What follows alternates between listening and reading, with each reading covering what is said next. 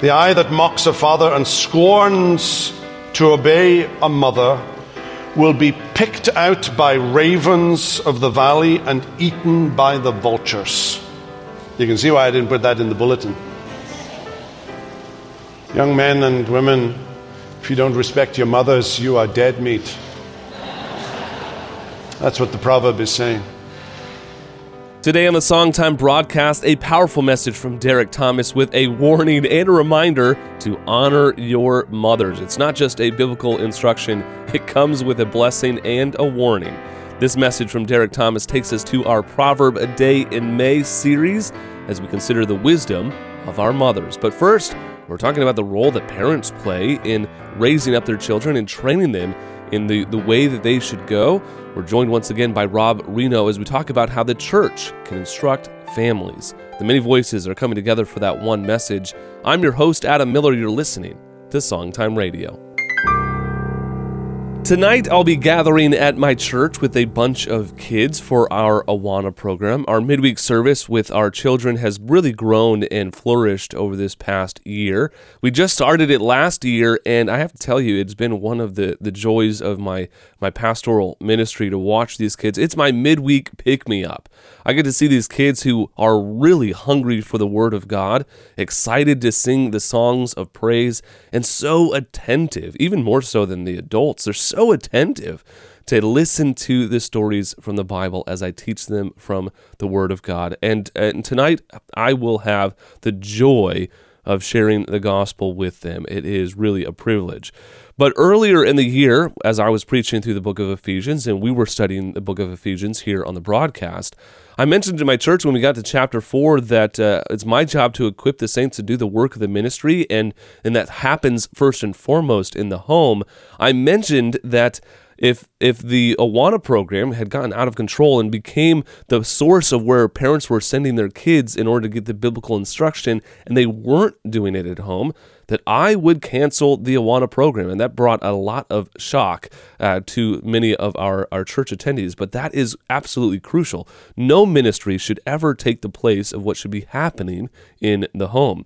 That's actually what we're talking about this week as we're joined once again by Rob Rienow, who is the author of Visionary Church How Your Church Can Strengthen Families. It's a great resource and an even better ministry. Uh, Visionary Family Ministries is uh, by Dr. Rienow is absolutely amazing. But uh, Rob, I do think that this is a crucial component because it's shocking that I would make that statement, but it's absolutely crucial, especially when considering that the temptation to think that there that we could have too much of a good thing, and the truth is, it really is a, a preventative if we are see, thinking that the church is called to do the work when the families are actually meant to do that. Yeah. Oh, I'm thrilled you're running Awana. We're huge Awana fans, and Visionary Family has partnered with Awana many times over the years. We just came back. For we had Father Son Night at Awana last night with me and my my little boys. And for any parents that um, are are blessed enough to participate in, in an Awana church or a similar type of ministry, those those booklets, those handbooks that your kids have, are wonderful tools for spiritual conversations uh, with your children in the home. And so there can be a tremendous partnership. Let me tell you something else that happens for churches that re- see here's here's the for for a typical church. You see your warning is very correct. For a typical church, 80 to 90% of kids coming to a youth program or a children's program are the church kids. Mm. And you're giving them basic Christian discipleship and 10 to 20% are kids who don't have Christian families or their friends that are coming. And as leaders, we're always kind of torn between those two uh, audiences, if you will. We've got some believing kids from believing homes who we want to uh, disciple, but we've also got some kids who don't know Jesus, and we want to share the good news with them and, and see them come uh, come to Christ. Here's something that happens in churches that really get a hold of a family equipping vision, and we lay this out systematically in Visionary Church. As they equip the parents of the church to be the primary spiritual trainers of their kids at home, right? The Awana ministries, the youth ministries, get to be more intentional about ministering to those kids who don't have Christian parents. Yeah. Because the church kids are getting their spiritual meals at home. And in fact, the church kids start coming to Awana not desperate for basic Christian discipleship, but they actually start coming with a mindset that I can be a blessing to other kids that might be there. Mm. I can be a Christian friend to someone who uh, may not know Jesus there. And it creates an incredibly powerful dynamic where our youth and children's ministries become more evangelistic in their focus. How then does the church become the partner to the family? where do they uh, stop being just a program for the family and a partner for the family in that regard? Yeah, well, it, in the family ministry world, one of the things that you'll hear is that family ministry is not a program. Mm-hmm. Okay. And the, that sounds good, right? In other words, that it's a philosophy, it's a theology, it's an approach. But the problem is, um, we like to run programs. Like yeah. if we if we see a need, we want to do something. I was talking to a pastor in Colorado, and he said, "You know, Rob, we're not a program church. We're a discipleship church." I said, "Oh, that's great. You know, well, what do you do?" He's like, "Well, we do boom, boom, boom, boom, boom." And he went through the weekly calendar. I'm like, "Well, that's your program, okay? Mm-hmm. I know you. I got to understand what you're saying." So, but so here's the deal there actually is a program that a family ministry church needs to run. And the program is family worship in every home. Yep. Family worship in every home. Whether you're a single person, married with no kids, family, you know, grandparents raising grandkids. How do we get open Bibles and prayer? Let's call that a program, open Bibles and prayer in every single apartment and home of our church. Now, here's the problem with this program you're not there to run it, mm-hmm. right? Mm-hmm. So, you're going to have to equip the saints for the work of this ministry. Most of us didn't grow up like this. 15% of adult church growers grow up, grew up in a home that had family worship. So, most folks just don't have a vision for how to do it. So, we're going to have to teach, train, and equip them uh, how to take some baby steps in this area. I think a lot of, of parents are they're they're already have full schedules. They got sports going on. They've got school. They've got they, they seem to have uh, on all of those fronts some challenges too, especially with trying to keep their kids discipled but sending them out into the world. So uh, parents are already feeling that they're doing more than they can handle. This seems family worship discipleship in the home, teaching your kids the Bible. It seems really to be adding on to an already burdened lifestyle they're living. Yeah. I would give every parent and grandparent listening to this a loving, direct challenge. And it would be this for the next 30 days, every day, pray to the Lord, God, turn my heart to the ministry of my children. Mm-hmm turn my heart to the ministry of my children. You pray that every day for 30 days. You see, and I, here's what I think God is going to do. First of all, I think He's going to answer that prayer and He's going to overwhelm your heart and your spirit that your greatest purpose in this life is to help these kids follow Jesus. The greatest impact that you are going to make is the ripple effect of faith through the future generations. And more than anything else, we want to help these kids safely home to their father in heaven. I'll, I'll give you a, a parent a, a, scripture that the Lord has been convicting me about so much lately. It's uh, Matthew six thirty three. Jesus has just gotten done teaching on worry. Right? Don't worry about what you will eat or what you will wear. God will take care of those things. And he wraps it up and he says, "Seek first His kingdom and His righteousness, and all these things will be added to you as well." And what the Lord's been pressing me on is do I really believe that as a parent? Mm-hmm. You see, I am stressed about the practical things of life. I've got a daughter getting ready to launch for college, right? I've got another son in college. So the, the finances and the ACT scores and, you know, jobs and all, you know, boys and girls and all these things. And, and the question for me is, do I really believe what Jesus said there? Mm-hmm. That if my children will follow God and seek Him, that He promises to take care of every need in their life. Now, it's really easy to say, oh, yeah, I believe that. No, really, do I believe that? Because if I believe that, I am just overwhelmingly focused on helping and encouraging my children to follow God. Mm. Because then God promises He's going to take care of all the other stuff and He's going to do it better than me. We've been talking with Rob Rienow, who is the author of Visionary Church How Your Church Can Strengthen Families. He's also the founder of the ministry, Visionary Family Ministries, a great resource with a lot of great books. You can find out more information about all of that by giving us a call, 508 362 7070.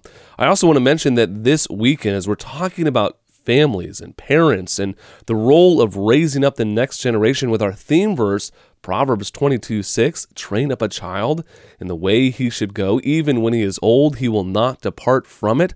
With that instruction, we are hosting a conference this Saturday right here on Cape Cod. Our keynote speakers are Dr. Ted and Margie Tripp who are the founders of the ministry Shepherding the Heart, as talk about shepherding the heart of a child. And they'll also be joined by another speaker, Dr. James Manganello, who is a Christian psychologist, talking about mental health issues that are being uh, faced by children, especially over these past two years. This conference is made available to you as a resource to help you train your own families. If you want to find out more information, head over to our website at songtime.com where you can register online. Or you can give us a call, 508 362 7070. All week long, we've been talking about the role that parents play, and particularly how mothers are shaping the wisdom and the heart of their children. In this message from Dr. Derek Thomas, we delve into that again as we think about a proverb a day in May and the instruction and the wisdom of our mothers. Uh, the Bible is full of examples of the influence of mothers uh, on their sons. Moses, for example. I think it wouldn't be a stretch to suggest that the root base understanding of Moses' view of God, Moses' understanding of Yahweh, came from his mother. Raised, of course, in an alien home, but with, under God's providence, the influence of his mother. Jacob's mother burned into Jacob's soul a love for the promises of God. Hannah and Samuel. Hannah, isn't that a wonderful story? Isn't that an absolutely incredible story?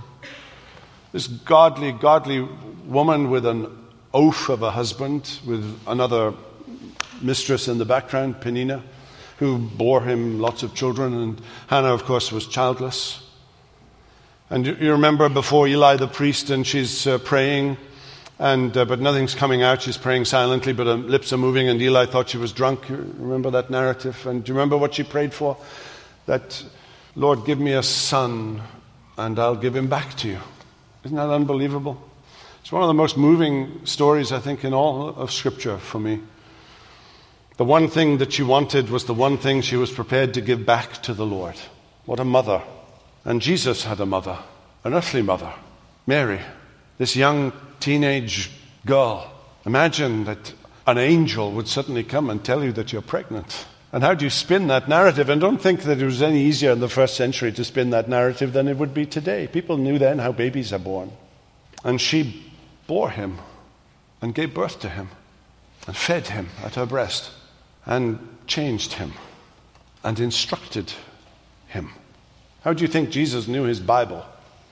How do you think Jesus knew his Old Testament? And don't be carried away with the idea that just because he was the Son of God, he has a divine mind and he knows everything. We're not talking about his divine mind, we're talking about his human mind. How did he know the scriptures? Because Mary, in part, taught him the scriptures. Joseph did too, but Mary especially, I think. This godly, godly woman and her influence on her son and her other children that she had. Motherhood demands wisdom and courage, and southern children wonderfully are taught to call their mothers ma'am, ma'am. I think that is so biblical. It is a wonderful tradition that is backed by Judeo Christian support, I think. Do you remember Mark Twain's quip, his biting comment about how ignorant he thought his father was when, when Mark Twain was 14, and how much his father had grown in the seven years by the time he'd reached 21? His father had, had grown and had learned so much by the time he was 21. Young men and women in the congregation, I want you to turn to Proverbs 30 and verse 17. I want you to turn to Proverbs 30 and verse 17. I didn't put it in the bulletin lest you decide not to come today.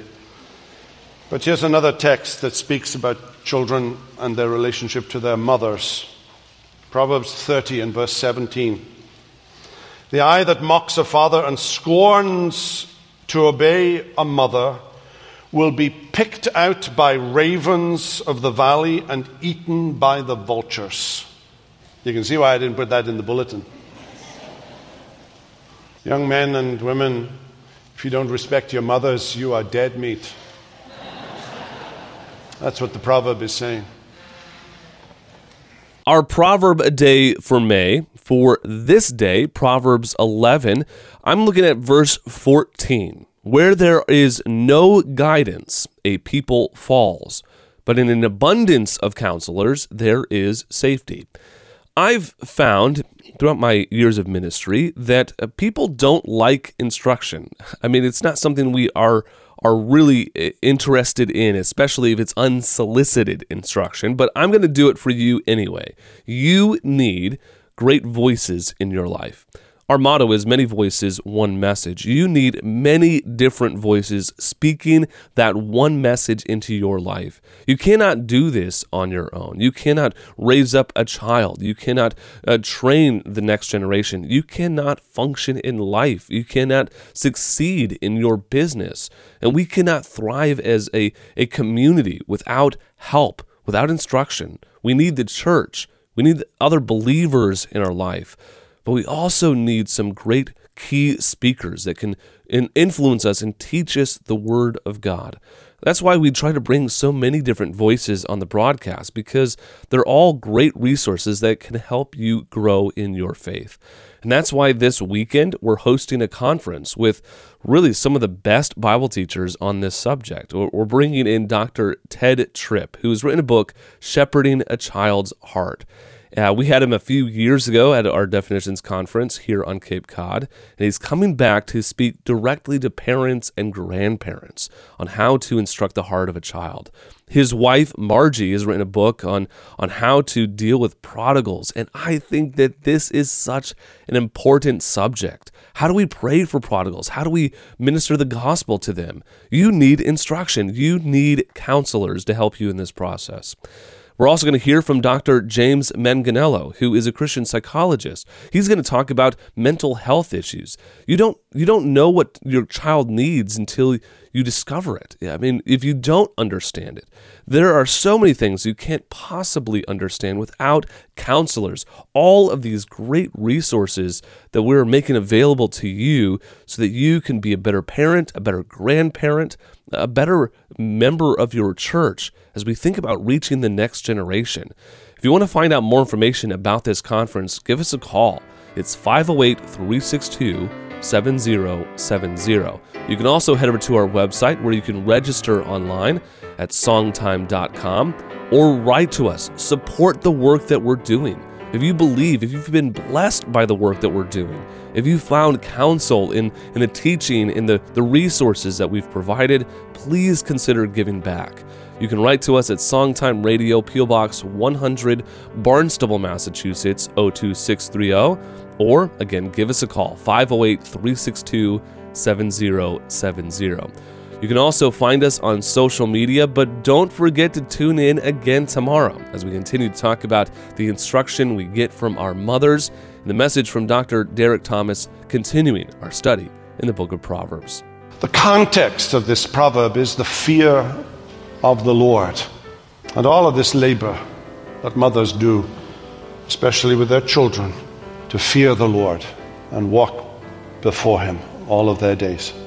On behalf of everyone here at Songtime and our late founder, Dr. John DeBrine, who has always encouraged you to grow in grace so that you won't groan in disgrace, we want to thank you for listening. From Cape Cod, I'm Adam Miller with our theme verse, Proverbs 22 6. Train up a child in the way he should go. Even when he is old, he will not depart from it.